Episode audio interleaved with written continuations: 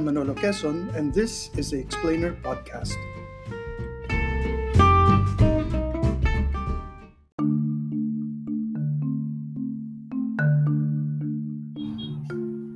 Conventions, Conveners, and Impresarios, Part 2 Fixers, Promoters, and the Prestige.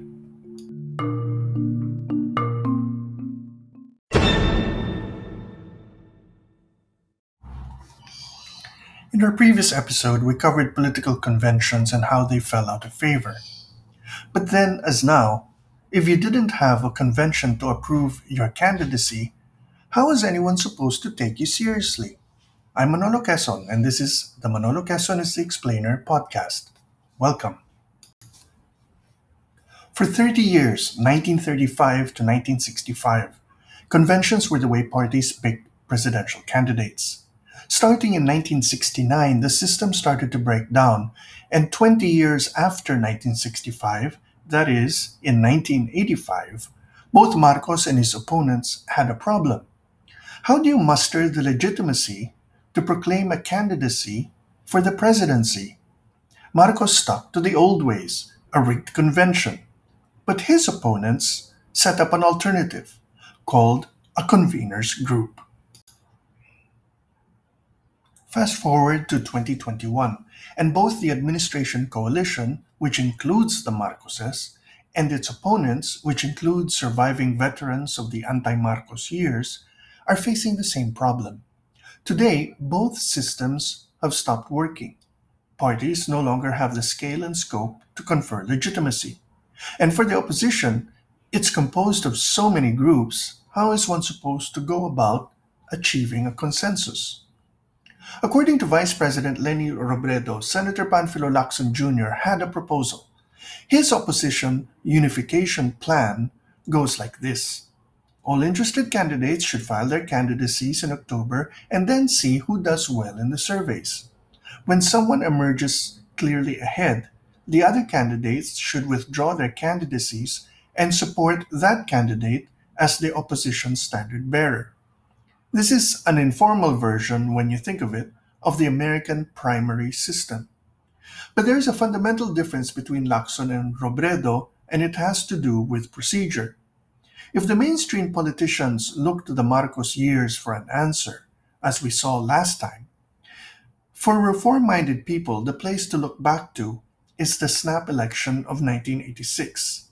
And this is the method Robredo is currently committed to and which Lacson quite quickly declined to be part of. But first, a musical interlude. Ang totoo'y nakikita na pumipikit ka pa. Kailan pa kapag wala ka nang magagawa Kapag wala ka nang ibubuga ka nang ibubuga, o bayan ko. Bayan ko If you're an adherent of Isambayan, you're probably familiar with this song. It's by Ryan Cayabyab. It's a nostalgic piece calling back memories of the opposition anthem Bayan Ko. Isambayan is a group of elders or conveners who decided to come together to help unify the opposition. Perhaps you also heard about how they wanted to put forward a short list of possible candidates who would then introduce themselves to the public so the public could later decide which one of them they wanted as an official opposition candidate. And perhaps if you listened to the previous episode, you know that one of Isambayan's conveners, Antonio Carpio, featured in the last presidential campaign where a party convention could have mattered the LDP convention of 1992. The LDP of 1992 broke apart because a convention failed to resolve the question of who would be its candidate. Twenty years later, former Justice Antonio Carpio, who had been in the Ramos campaign, which walked out of the LDP convention, is going down another road, that of a conveners group. And that brings us back to memory lane, to that other means of selecting a candidate not for a party, but instead an untidy, quarrelsome gang of opposition groups. In contrast to their disunity was their enemy Marcos, who branded himself musically like this.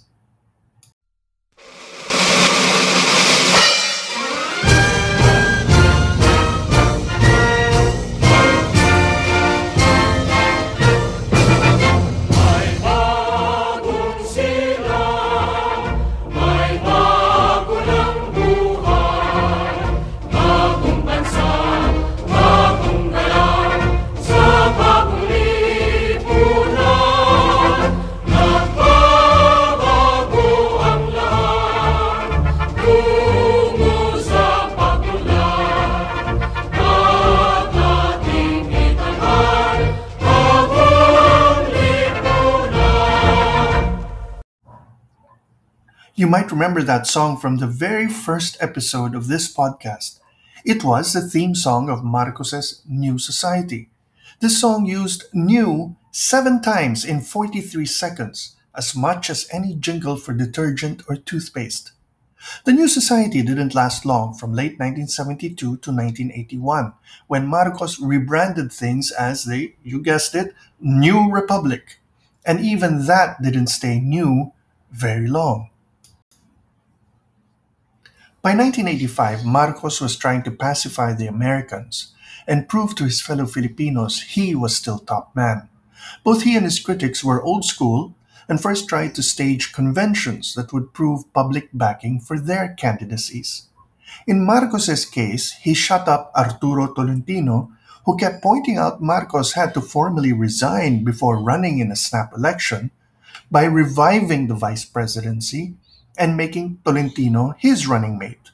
But no one thought for a moment anyone but Marcos was calling the shots. For the opposition, there was a more basic problem. Who was the opposition? Who could claim to be its standard bearer? Salvador H. Laurel, pre-martial law senator, oppositionist in the Batasan, said Unido, the party he'd established, was the opposition and that he was its candidate. He had a convention to prove it, held on June 12, 1985.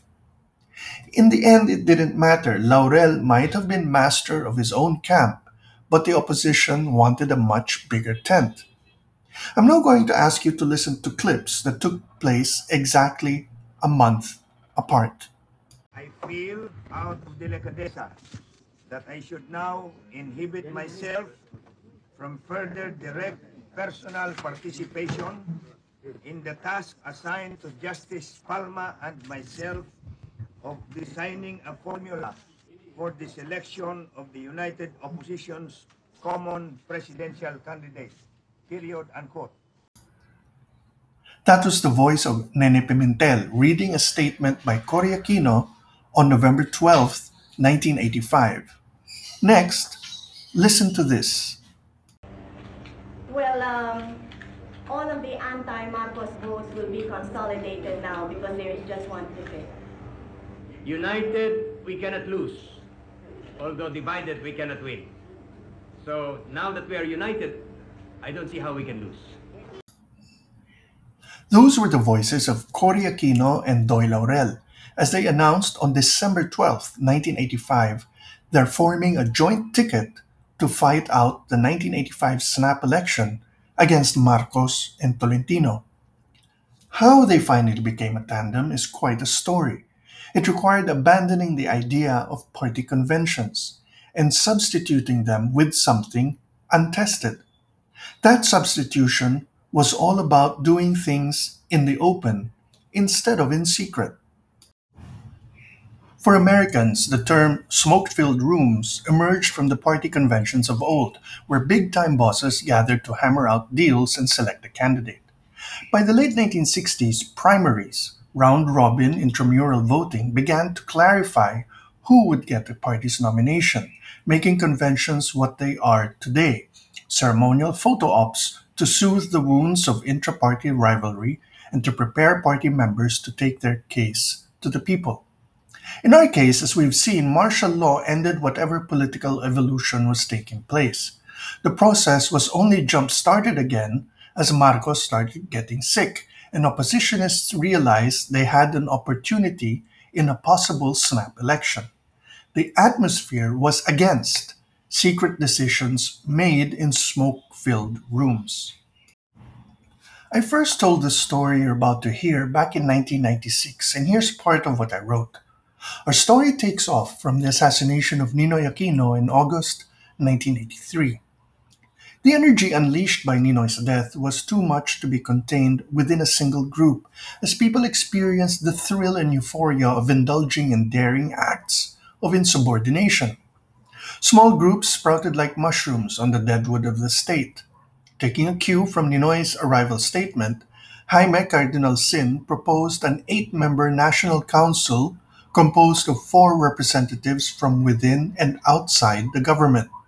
This was the opening salvo of the Church's effort to steer the irresistible forces of change into peaceful and orderly channels.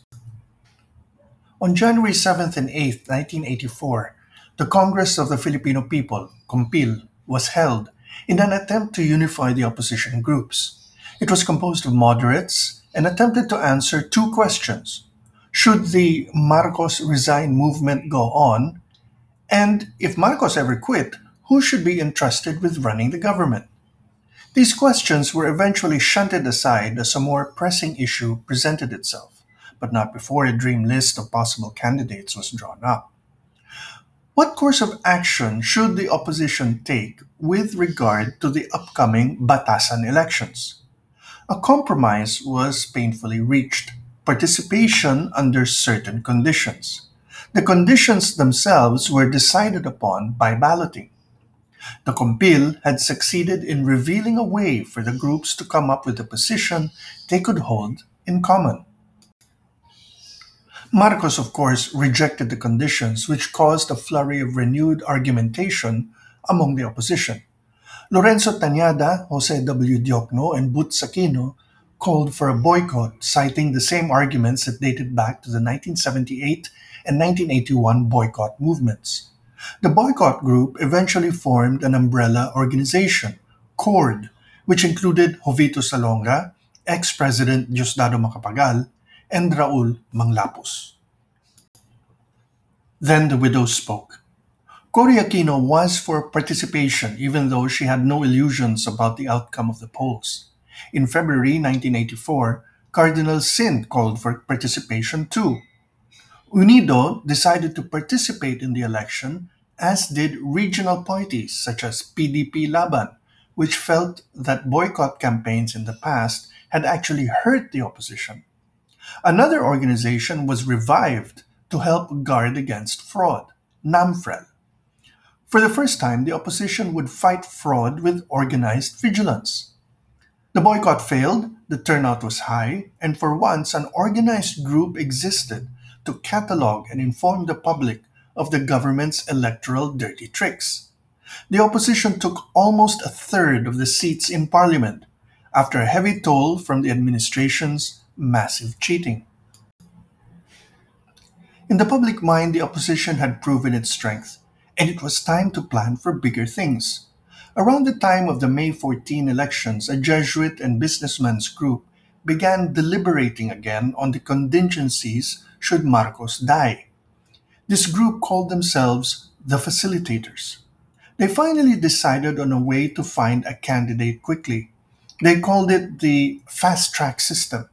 Its aim to avoid the inevitable bickering and internecine strife sure to attend the selection of a common presidential candidate should elections be suddenly called. Emmanuel Soriano, Dr. Alfredo Bengzon, Ricardo Lopa, Father Joaquin Bernas, S.J., and Ramon del Rosario Jr., all members of Manindigan, were the architects of this process. They met with the convener group composed of Lorenzo Tañada, representing the left of center, Jaime Ongpin, representing moderates, and Cory Aquino, the quote, symbol of unity, unquote. Both groups met on November 13, 1984, and came up with a list of potential standard bearers. Butz Aquino, Jose W. Diokno, Teofisto Guingona Jr., Eva Estrada Kalaw, Salvador H. Laurel, Raul Manglapus, Ramon Mitra Jr., Ambrosio Padilla, Aquilino Pimentel Jr., Rafael Salas, and Jovito Salonga. A month later, these people met with the facilitators and the convener group and agreed to sign a declaration of unity. Kalaw and Laurel abstained. Laurel did not sign because he objected to the already toned down anti US basis line in the declaration. The conveners group and the potential standard bearers, in an agreement signed on January 2, chose a system in which the potential candidates would choose in secret ballot the standard bearer from among themselves by a simple majority vote. They committed themselves to look for a more creative method, but in the meantime, this would do. The NUC offered a compromise solution whereby the cause-oriented groups would be entitled to 30% representation in the convention that would choose the standard bearer. It invited the convener's group to a meeting. The group declined. But the negotiations went on in time-honored political fashion with a continuing exchange of proposals and counter-proposals. And so it went until finally, on November 21, 1985, an agreement was reached and the platform approved. The opposition was almost whole. The success of the NUC convener negotiations proved the resilience of the old politicians who would finally agree to anything for the sake of unity and political effectiveness because ultimately words meant nothing to do them. Hence, they would survive into the era and the new political forces would die. But what wouldn't survive, as we saw last time, was the party convention and it's taken decades for the conveners group model to be revived. But we don't know if it will work. The signs, so far, aren't promising. Last Independence Day, June 12, an experiment took place that went horribly wrong. The experiment was put together by a group that we met earlier calling itself Isambayan. It's a rare kind of political animal that goes by the name of a conveners group. And a conveners group, simply speaking, is a gathering of respected individuals who have come together to help make possible the identification and selection of an opposition candidate for the presidency. What the conveners wanted to make possible, as far as I can tell, was an exercise along these lines. The conveners would put together a short list of qualified potential opposition candidates. These potential candidates would then be invited to deliver a message which the members, followers, allies, or general public aware of Sambayan could then watch. Sometime in July, after a period of discernment, the registered members could then vote to decide who should be the standard bearer of the opposition going into the 2022 campaign. But what happened was a disaster. One by one, people began to back out. Vilma Santos said she didn't know about it and wasn't interested. Grace Poe said she wouldn't run for president. To cut a long story short, only the Vice President, Leni Robredo, and former Senator Antonio Trillanes seemed interested, which is where the opposition had been before the whole exercise was attempted. Now, while you can argue, as I did argue, that the ex- exercise was successful in weeding out those too scared or too transactional to make an opposition stand, Many people, including many oppositionists, were disappointed over how it played out.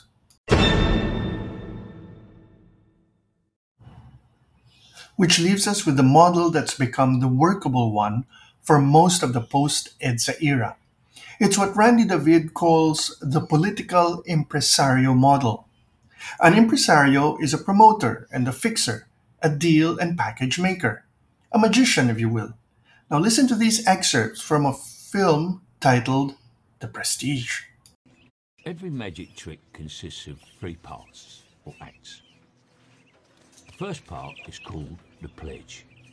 The magician shows you something ordinary, a deck of cards, a bird, or, a man. He shows you this object. Perhaps he asks you to inspect it, to see that it is indeed real, you know, unaltered. No, but of course, it probably isn't.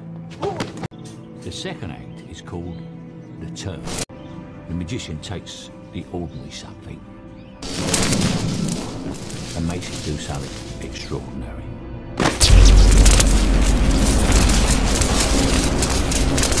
Now, you're looking for the secret, but you won't find it. Because, of course, you're not really looking. You don't really want to know.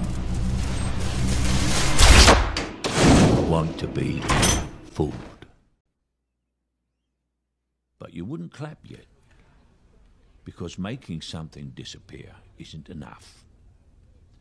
You have to bring it back. That's why every magic trick has a third act, the hardest part, the part we call the prestige.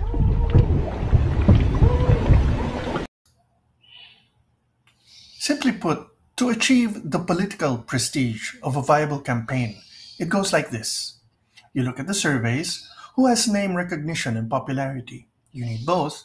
Either enough of it to immediately become a strong candidate or enough to show potential if you get the right backing. Armed with surveys, you then go around talking to people with money to ask who wants in. The truly big money gives to everybody, but some might be enticed to bet bigger on your candidate than on others. With surveys and money, you can then shop around for a party. And with all three, you can declare candidacy and fight it out in the campaign. You can argue that the impresario model at least has practicality on its side. Twice, in 1992 with Ramon Mitra Jr. and in 1998 with Jose de Venecia Jr., sitting presidents were confronted with loyal speakers who had built giant coalitions and now felt the president owed them an endorsement for the presidency. Cory Aquino preferred to bet on a potential winner, Fidel V. Ramos, instead, while Ramos himself ended up paying his political debts by endorsing de Venecia, who lost badly.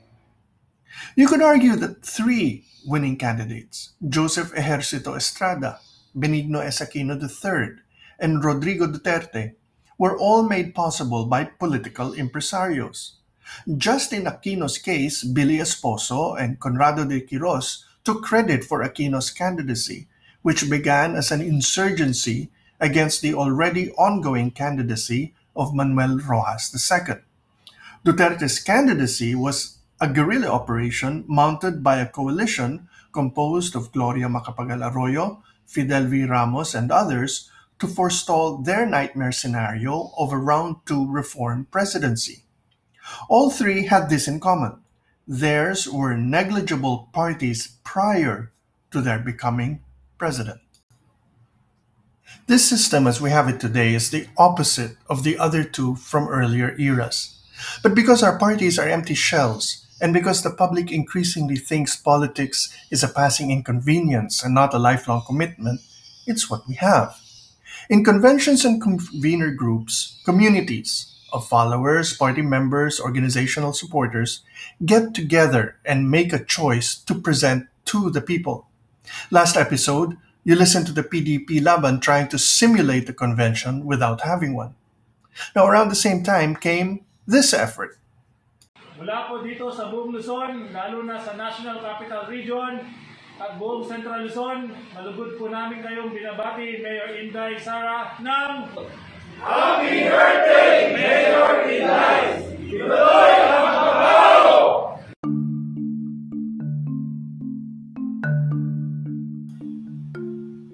What this tried to do is simulate what conventions used to do have representatives of a movement with a common cause decide on a common candidate. And after looking at the convener model, we also looked at the impresario model, in which you manufacture the candidate first and then look for a base of support later. It is, in some ways, a far more cynical exercise. How unsatisfying it all is, but it's all we have. Thank you for listening.